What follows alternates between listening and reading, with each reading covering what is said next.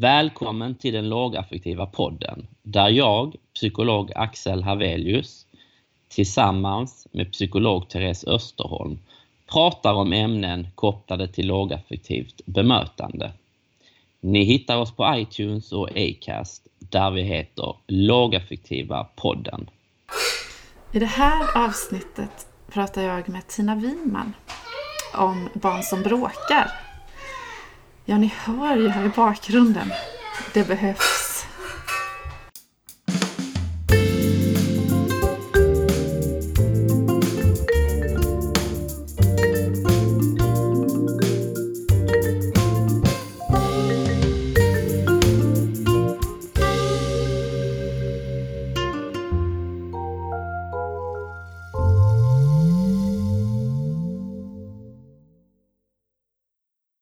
Och eh, Tina är bekant för många av oss som författaren till boken Barn som bråkar som är skriven tillsammans med Boel Skov-Elfven. Eh, och Tina, du föreläser också om lågaffektivt föräldraskap. Mm. Och jag tänker också att många känner till dig genom din blogg M som är underbar.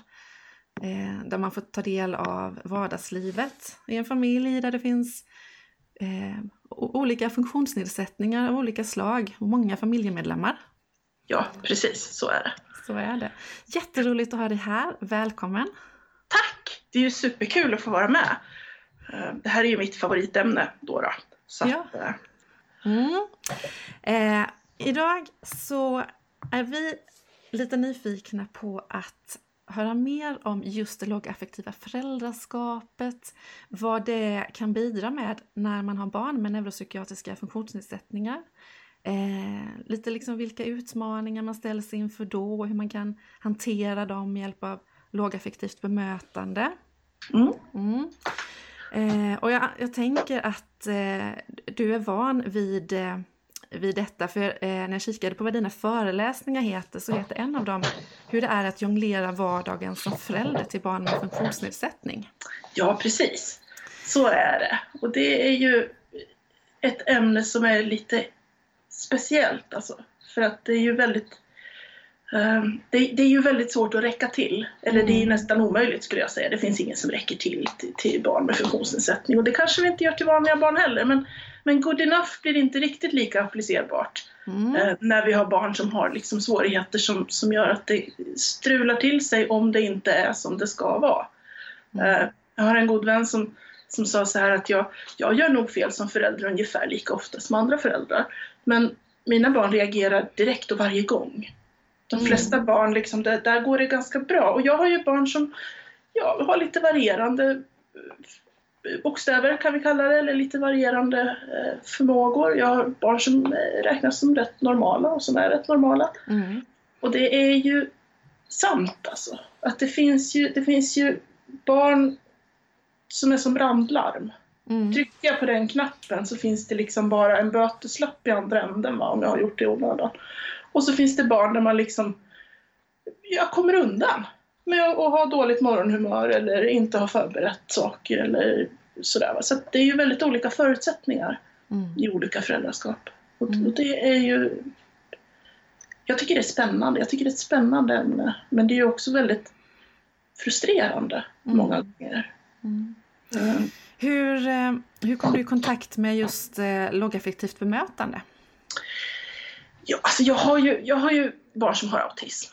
Eh, Bland annat en dotter då som är ganska utåtagerande, eller har varit. Nu, idag är hon 13 så att det börjar ju hända väldigt mycket i hennes utveckling.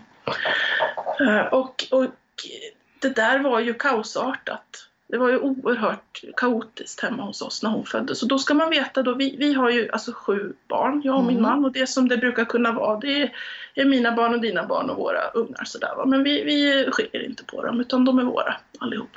Mm. Och det här var ju våran femma. Så Vårat femte barn föddes och ingenting funkade av allt det som liksom hade funkat med alla de fyra. Mm. Eh, och då försöker man ju hitta lösningar helt enkelt. Då var det en, en kompis till mig som, som sa att eh, Tina du måste, du måste gå på en föreläsning eh, med en psykolog som heter Bo Helskov Elfven. sa hon. Och jag var lite så här, vet du jag sover inte ens om nätterna. Jag är inte intresserad av att gå på en föreläsning. Liksom. Men, Mm. men någonstans, hon var liksom enveten och hon kunde motivera detta. Och, och så kom jag dit och så sitter jag där och, och hör eh, Bo prata då. Och så, och så känner jag bara att ja, det är ju den här föräldern som jag var ifrån början. Eller som jag vill vara. Sådär, va? Och så har jag liksom tappat den stigen på något vis och kommit in i någon sorts eh, straff och konsekvenser och jag skriker högre än vad du skriker och sådär som, som jag liksom inte har ägnat mig åt förut. Så att för mig var det här en sorts ko- komma hem Mm. eh, och, och ett sätt att liksom landa i att, att eh, det är nog så här att det är svårare att vara förälder till vissa barn än till andra. Mm. Inte som värderingsmässigt, va? inte bättre eller sämre, men svårare. Att, Mm. att det kräver mer eftertanke och mer kunskap och mer.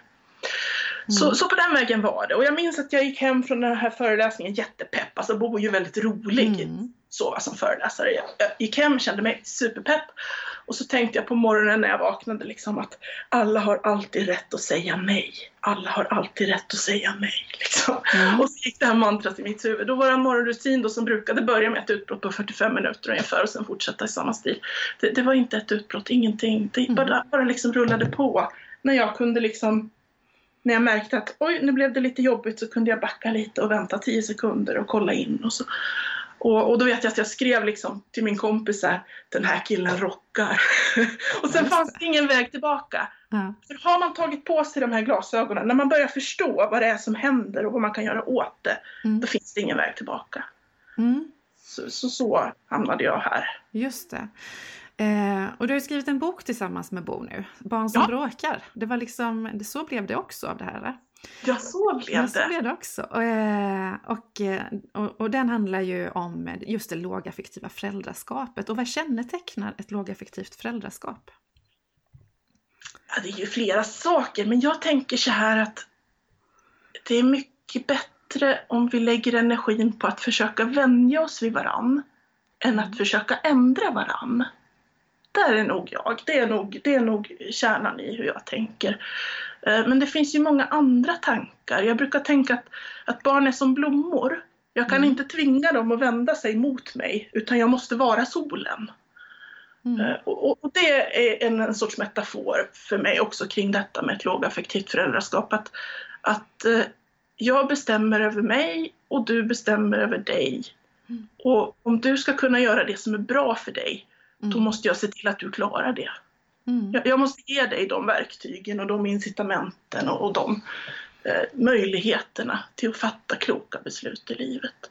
Ja, just det. Och den där blomman, att man, eh, jag ser framför mig den där bilden av att ja, men vi behöver ha rätt jord och vi behöver vattna och vi behöver se till att det kommer tillräckligt mycket syre och, och solljuset. Rätt Ja. förutsättningar där. Ja Ja. men precis, det är ju så det är. Och det, jag, har ju, jag är ju, som man kanske förstår då, en passionerad odlare. Ja. Um, hellre än bra, kanske jag ska tillägga då. Men, Ja. men jag har ägnat eh, ganska många år åt, åt att odla.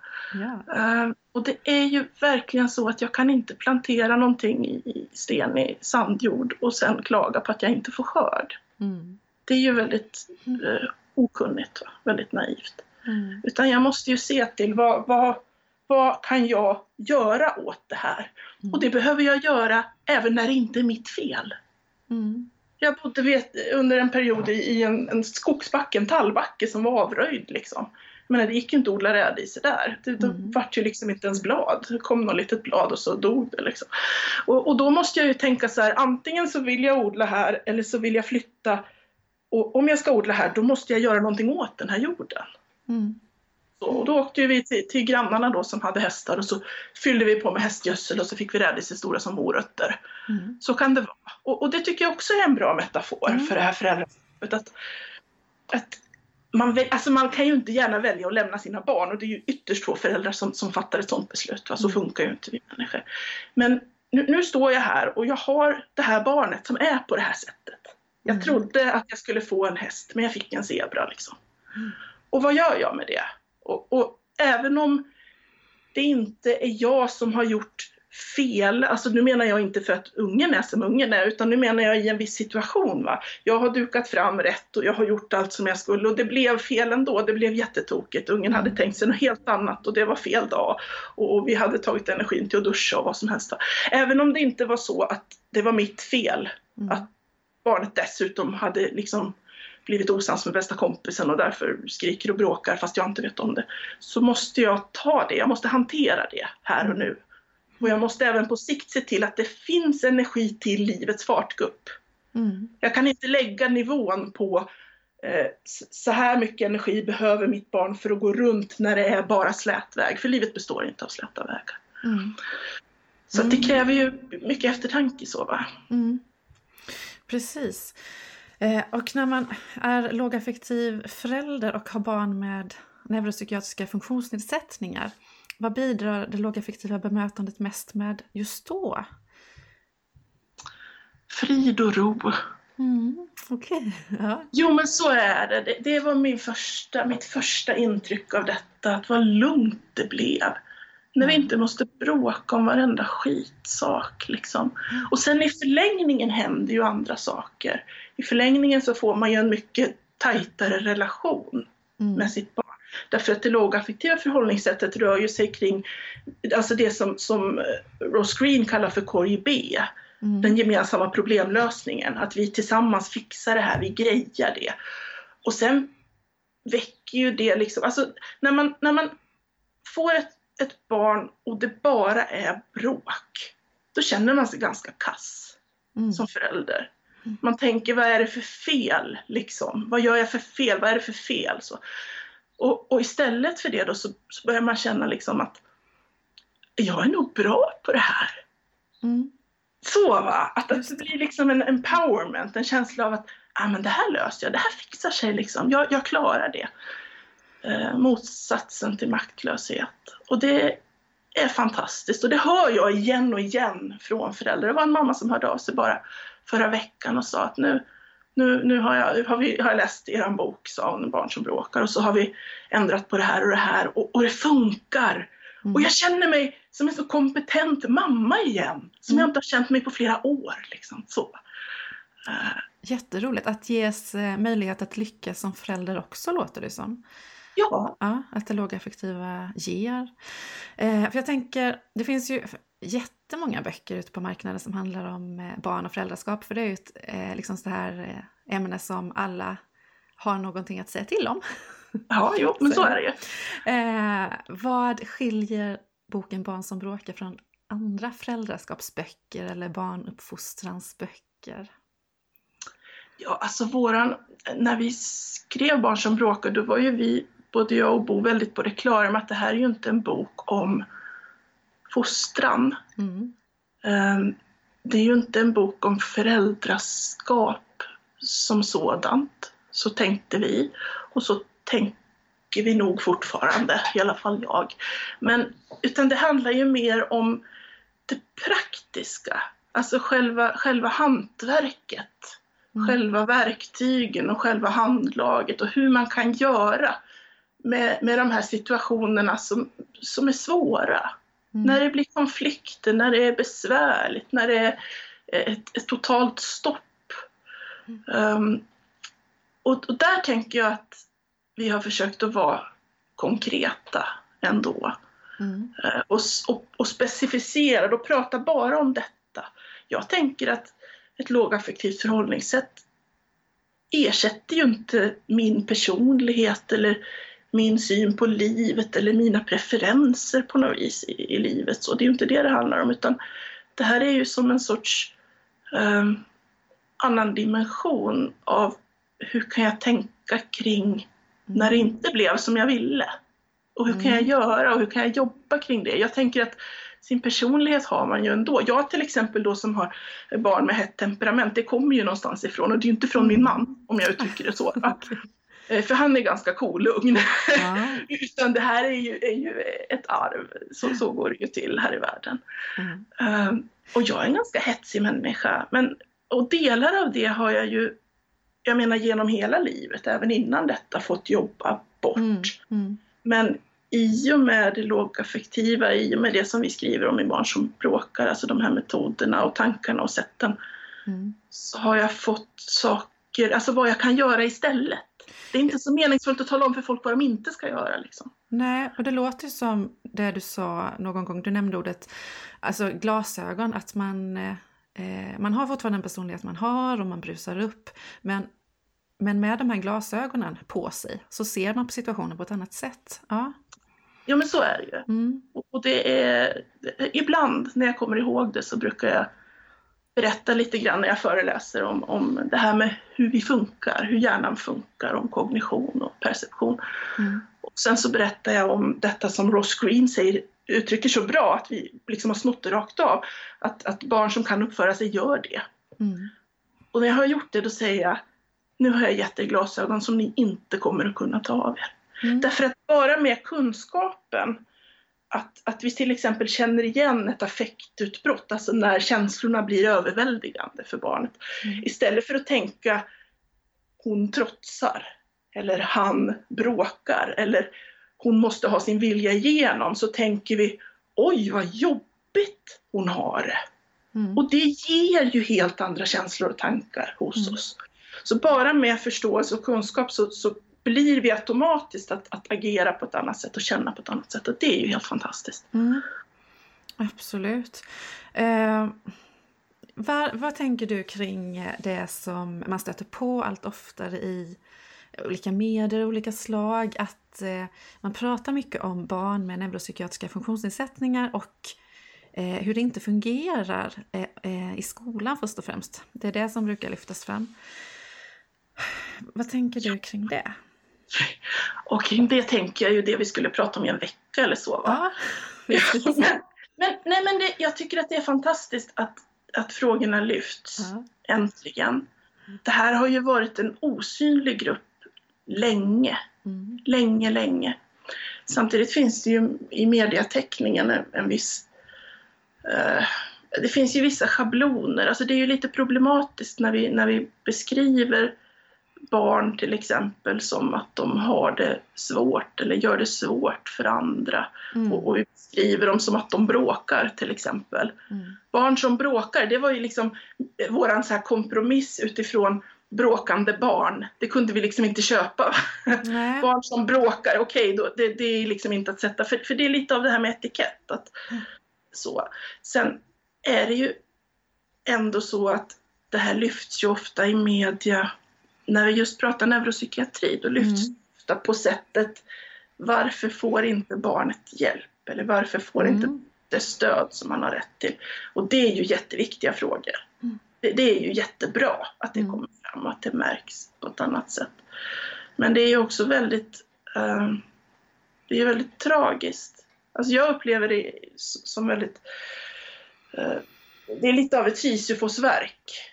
Man, jag kommer till en ny skola eller jag pratar med en ny familj och de berättar liksom precis samma historia som jag har hört flera hundra gånger. Mm. Och där, där missarna som man har gjort då från olika håll inte handlar om svåra saker. Nej. Alltså det är, min, min favorit är ju liksom grabben som inte fick ha keps i skolan. Mm. Och då blev han arg och så sprang han ut. Och så ringer de och så frågar de, liksom, ja, ni måste ju prata med honom så han slutar springa ut. Sådär. Och, och grabben hade då, han hade, det här var en liten kille, va? han är tioårsåldern. Han, han eh, gick till rektorn liksom och förklarade för rektorn att jag behöver kepsen för den, det hjälper mig att jag får inte massa blänk i ögonen och jag kan tänka bättre. Vill du inte att jag ska tänka bättre? Liksom? Mm. Ja, men det är väl fantastiskt av en unge i den här åldern, alltså helt oavsett funktionsnedsättningar, att kunna ja. ta, ta det här samtalet på ett sånt fint och vuxet sätt. Men du vet, det var helt omöjligt, det var helt kört. För man kan inte ha keps i skolan. Och då blir jag så här, men hur svårt kan det vara? Mm, absolut. Att man kan inte börja gnälla och säga att vi har gjort allt, bla bla bla, när man inte har gjort de basala sakerna som, som är vad mm. barnet gör. Låt ungen lyssna på musik medan de räknar matte i hörlurar. Liksom. Mm. Eh, bli inte irriterad av hörselskydden. Det är ju en klassiker, då hör de inte vad jag säger. Det där är ju bara trams. Jag då som, som är ingenjör, jag kan ju tala om att vanliga hörselskydd är ju gjorda för att optimera den mänskliga röstens våglängder. Okej, ja, just det. filtrerar, alltså vanliga hörselskydd filtrerar ut mänskliga Mm. röster så att de hörs bättre. Och därför är det ju många barn med till exempel autism eller perceptionsstörningar som inte vill ha vanliga hörselskydd. Mm, Utan man ju gå på andra lösningar. Eh, Man har kanske inte, man har inte satt några tennisbollar liksom på bänk, eh, bänkarnas såna här ben eller så. Alltså man, man, Mm. det finns så väldigt mycket okunskap och där kan jag bli lite matt och tänka att år 2017, vi har liksom en specialpedagogisk skolmyndighet, den tredje skolmyndigheten i Sverige som bara jobbar med detta med anpassning. Mm. Och jag kan säga det namnet på en skola och de vet inte vad det är. Mm. Så va? Mm. Men det är ju som det är, det är man får ta en bit i taget. Så, Ja, så går det. Men absolut mera kunskap och förståelse. Och sen så var det det där med att ha de här glasögonen. Eller hela den faktiskt människosyn som man får med hjälp av de glasögonen. Ja. För det är ju då som man börjar fundera kring insatser utifrån individens unika sätt att fungera. Ja. ja. Eh, jag funderar på en annan grej. För eh, någonting som vi stöter på ibland är ju att man får till det där med familjelivet, vardagslivet. Eh, man minskar antalet utbrott. Eh, det blir liksom en fungerande vardag för alla i hemmet. Eh, så länge som man är i sin lilla familj. Men sen så får man besök av släkt och vänner Ja. och som gärna vill, eh, ja, men som vill berätta om hur man då ska uppfostra. Eller så där gjorde jag på min tid och det gick minst lika bra. Ja. Hur gör vi då? Vad säger vi då? Ja, det beror ju lite på hur situationen ser ut. Jag tänker att det här är ju, det finns ju olika sätt att angripa detta och det, det måste ju bero på nu blir jag sådär lågaffektivt flummig, alltså, Mm. men det måste bero på personens förutsättningar. Mm. Eh, därför att vi sitter där med en människa som har sitt eget bagage och sina egna erfarenheter och kanske har vi barnet bredvid oss eller kanske har vi andra människor runt omkring Mm. som har eller inte har att göra med detta på olika sätt. Vi, vi får ju fundera då. Men det finns ju liksom två, tre egentligen olika sätt. Va? Antingen så kan man ju ta en diskussion där och då. Mm. Eller så kan man säga något i stil med så tycker du men så tycker inte jag och det är ju jag som är förälder. Mm. Det tycker jag är jättebra. Jag tycker inte vi har ett, ett, en plikt att diskutera uppfostran med kreti och pleti. Mm. Eh, Det, det, för att rent krasst är det ju faktiskt så. Och, och det är lite fräckt. att Tala om för andra hur de ska ta hand om sina barn. Så alltså i- i- direkt så. Det är lite fräckt, det är lite oförskämt. Sen tänker jag att det, det mest effektiva är en sorts lite långsam och långsiktig utbildning. Mm. Där vi droppar hela tiden ny kunskap. Va? Att, att vi har en sorts... eh, jag vet att när, när en, ett av våra barn började skolan, då hade vi, jag och min man, liksom en lista faktiskt. Ja. Med saker som pedagogerna behövde veta. Mm. Eh, men de kunde inte ta, ta allting på ett möte liksom. Mm. Så att varje gång som vi lämnade och hämtade det här barnet så hade vi liksom på vår lilla lista, så jag sa till mig ah, idag så tänkte jag att jag skulle prata lite om det här med ljud och ljus. Liksom. Ja, just. Och sen check på Ja, listan i precis. bilen. Ska vi se vad det blir imorgon. Ja men precis. Och, och man behöver inte alls vara så strukturerad. Vi behövde Ja. det då. För det var, det var skarpt läge, det var jättesvårt. Det var ett barn som kom hem med utmattningsdepression i ettan. Men- Eh, Men att man tänker lite mer långsiktigt. Att om jag hela tiden förklarar små saker så Mm. blir det lättare för omgivningen att se hela bilden. Men det kommer att ta tid. Mm. Och där behöver vi liksom kunna känna oss trygga i oss själva på något vis. Och, jag brukar leka lite gås. Eller förstår du? Så här, jag är Mm. en stor sten. Mm. Din kritik rinner av mig. liksom, Mm. jag, Mm. liksom mentala bilder. Mm. Så. Eh, och, men jag tycker inte heller att vi ska vara rädda för att, att tala om att jag tänker inte diskutera det här. Mm. Mm. Och om människor vill fortsätta diskutera, då kan vi titta på dem tills de slutar. Människor tycker att 45 sekunders tystnad är jätteobehagligt. Liksom. Ja, just det. Så det, det finns massa sätt att, att sätta en gräns runt sig själv och säga så här vill inte jag ha det. Utan ska du vara här och leka med mig, då, då får vi prata om något annat, då får vi göra något annat. Men avledning är ju klassiskt annars. Precis. Men det beror lite på. Ofta kan det ju vara ganska jag menar, jag känner ju människor som, som har fått utskällningar liksom på, på stan sådär av främmande personer. Så Oj. då var det ju Ja. inte samma situation. Så. Ja. En långsam utbildning är det jag har funnit fungerar bäst. För att precis som, alltså jag som förälder får ju en snabbkurs i mitt barn. Mm. 24-7 utom de timmar som, som barnet är i barnomsorg eller Mm. möjligen med någon annan för ofta är det inte så lätt alltså, att någon annan tar hand om de här barnen när de är små. Mm. Eller i skolan så, så är de med mig Mm. och de är det på ett väldigt intensivt sätt. Mm. Så därför så får jag räkna med att, att omgivningen ligger efter i kunskapsnivå. De har det här som distanskurs liksom Ja, just det. på 10% fart eller någonting. Precis. Men när vi pratar, då tycker jag att vi ska vara specifika. Alltså istället för att säga ehm, barnen bråkade liksom, så Mm. säger vi ja, Matilda blev så arg så hon tog en, en, liksom en sax och kastade efter Noah. Och Noah bara sprang in på sitt rum och drämde igen dörren. Ja, För att, för att när, när vi säger eh, saker på ett allmänt sätt Mm. Då förstår inte människor vad vi menar exakt utan då tolkar de det utifrån sitt liv. Mm. Och i mitt liv fram tills att jag fick ett barn som inte gav sig bara för att jag höjde rösten så lät bråkar så här. Ha, nu tjafsar de lite med varandra, sen smällde de lite i dörrar, om en timme är det bra igen. Mm.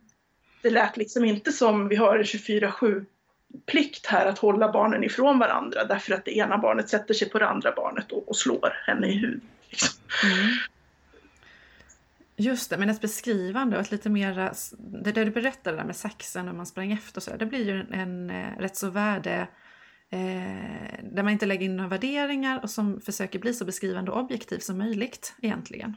Ja, Ja. så är det. Sen kanske just den situationen, alltså det beror ju på vem man har att göra med Ja. och hur mycket, hur mycket kritik man är beredd att ta. Mm. Vilka situationer man vill ta upp som exempel. Men, men berättelser smäller mycket högre i Mm. människors medvetande Mm. än att säga hon är explosiv. Mm. liksom. Mm. Det betyder inte så mycket. Och det blir ännu värre när vi använder de vanliga orden. De bråkar, de slåss. För det, det tolkar människor helt olika utifrån vilka barn de har. Jag menar, jag har ju barn som slåss genom att stampa tre gånger i golvet och, och gå in till sig. Ja, precis. Så. Och sen Mm. har jag de andra. Liksom.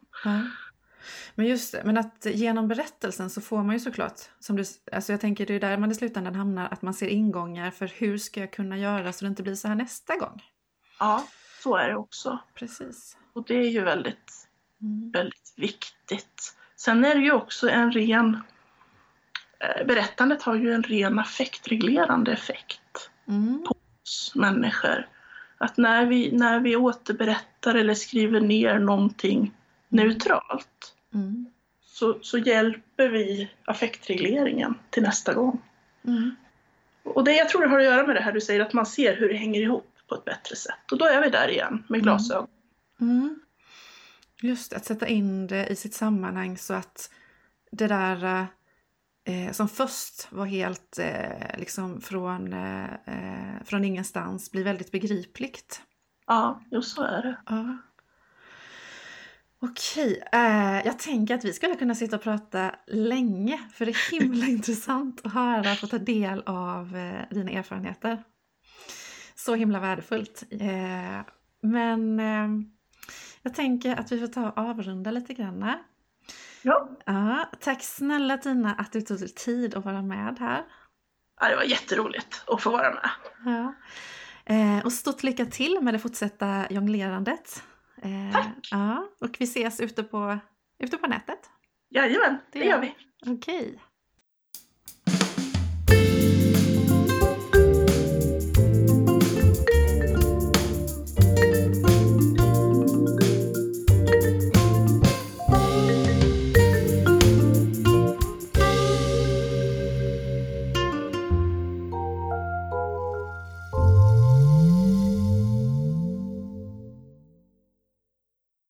Tack för att ni lyssnade på oss. Vi hoppas att ni väljer att fortsätta följa oss när vi återkommer med avsnitt där vi pratar om ett nytt ämne med en lågaffektiv vinkel. På återseende.